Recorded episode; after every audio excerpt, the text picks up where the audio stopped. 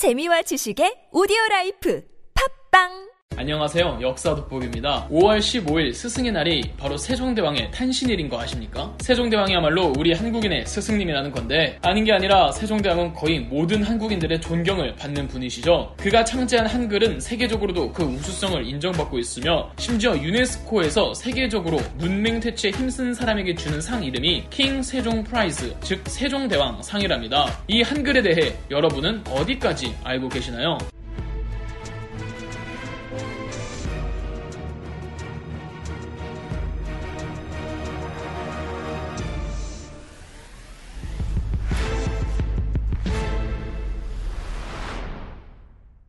세종 25년이었던 1443년 세종대왕은 한글 창제를 완성했고 이후 약 3년간의 검토 작업과 준비 과정을 거쳐 1446년 훈민정음을 반포했습니다. 자음 17자, 모음 11자로 총 28개의 글자들은 사람의 음성기관 및 발음기관을 본떠 만들어졌습니다. 한국어가 소리나는 방식과 그 글자와 음성기관이 소름 돋을 정도로 일치한다는 점에서 세종은 사람의 발음기관과 음성기관을 파악하기 위해 사람의 몸을 해부하지 않았습니다. 않았을까 추론됩니다. 그렇지 않고서야 그렇게 정확하게 한국어의 발음과 음성 구조를 알 수가 없다네요. 그래서 이 완벽한 글자를 세종대왕 혼자서 만들었을 리가 없다. 한글은 분명 집현전 학자들이 붙어서 공동의 창작물이라고 주장하는 분들도 있습니다. 한글을 창제한 사람이 세종대왕 혼자냐 아니면 집현전 학자들과의 공동 작품이냐 논란은 끊이질 않는데 어, 가장 지배적인 의견은 초반엔 세종대왕이 혼자 만들다가 후반 작업에만 집현전 학자들 그리고 일부 왕자들과 공주들이 참여했다고 합니다. 정말 흥미로운 건 1443년 세종대왕이 한글을 창제했다는 실록의 기록 그 이전에는 글자 창제와 관련된 그 어떤 기록도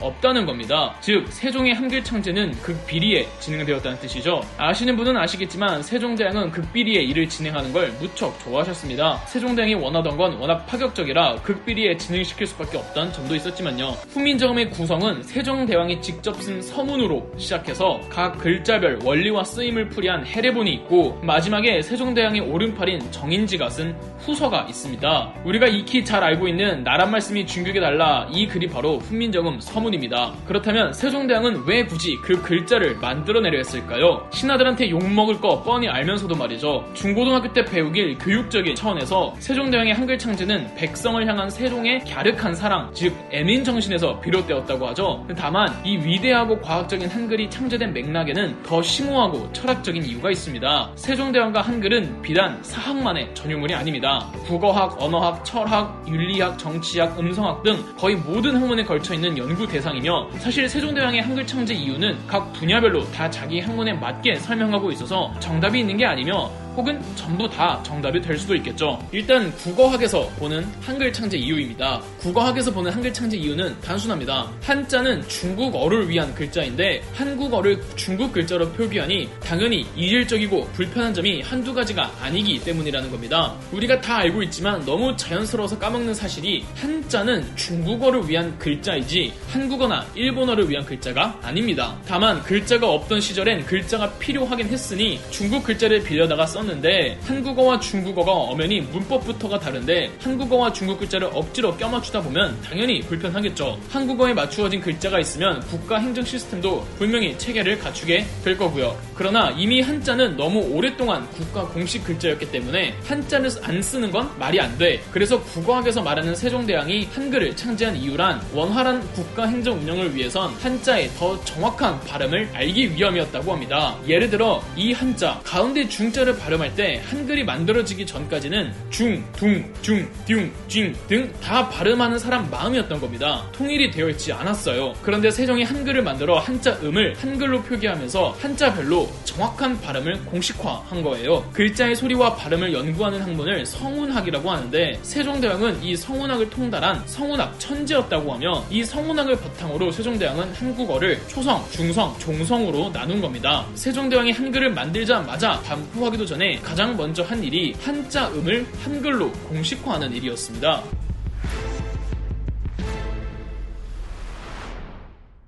다음은 역사학에서 말하는 한글 창제 이유입니다. 역사학에서는 한글이 양반들 쓰라고 세종이 만든 글자가 아니라는 점을 전제로 합니다. 한자가 불편해서 세종대왕은 한글을 만들었다는데 사실 양반들은 이전부터 오랫동안 한자를 공부하고 있던 터라 물론 한자가 어렵긴 해도 그렇게까지 불편함을 느끼진 않고 있었습니다. 한글은 한자를 불편해하는 사람들을 위해 만들었다기보단 한자처럼 어려운 글자를 익히기가 현실적으로 불가능한 문맹들을 퇴치하기 위해 제작된 글자라는 겁니다. 역사학의 기본 입장은 한글이 세종대왕 나름의 백성들을 통치하기 위한 도구였던 겁니다. 그렇다면 그 훈민의 수단이 왜 갑자기 조선 초기에 만들어질 수밖에 없었을까요? 이미 조선 초기 정도 되면 어느 정도 백성들의 의식 수준이 이전보다 높아졌기 때문입니다. 지금 우리 대한민국 국민들의 의식 수준이 조선시대 백성들의 의식 수준과 다르듯이 조선시대 백성들도 삼국시대나 고려시대 백성들의 의식 수준과 달랐습니다. 더군다나 고려 말부터 몽골족과의 침입을 막아내는 과정에서 민족 의식과 자의식이 미친 듯이 상승했고 몽골과의 전쟁에서 아무것도 하지 않은 지배층을 보면서 백성들은 더더욱 의식 수준이 향상되었죠. 그러니까 조선 초 지배층은 이전 시대보다 더 똑똑해진 백성들을 관리해야 했던 거고 백성들이 쉽게 익힐 수 있는 글자야말로 가장 적합한 수단이라고 세종대왕은 판단했던 거죠. 예를 들어 한글로 작성한 삼강행실도, 연려도,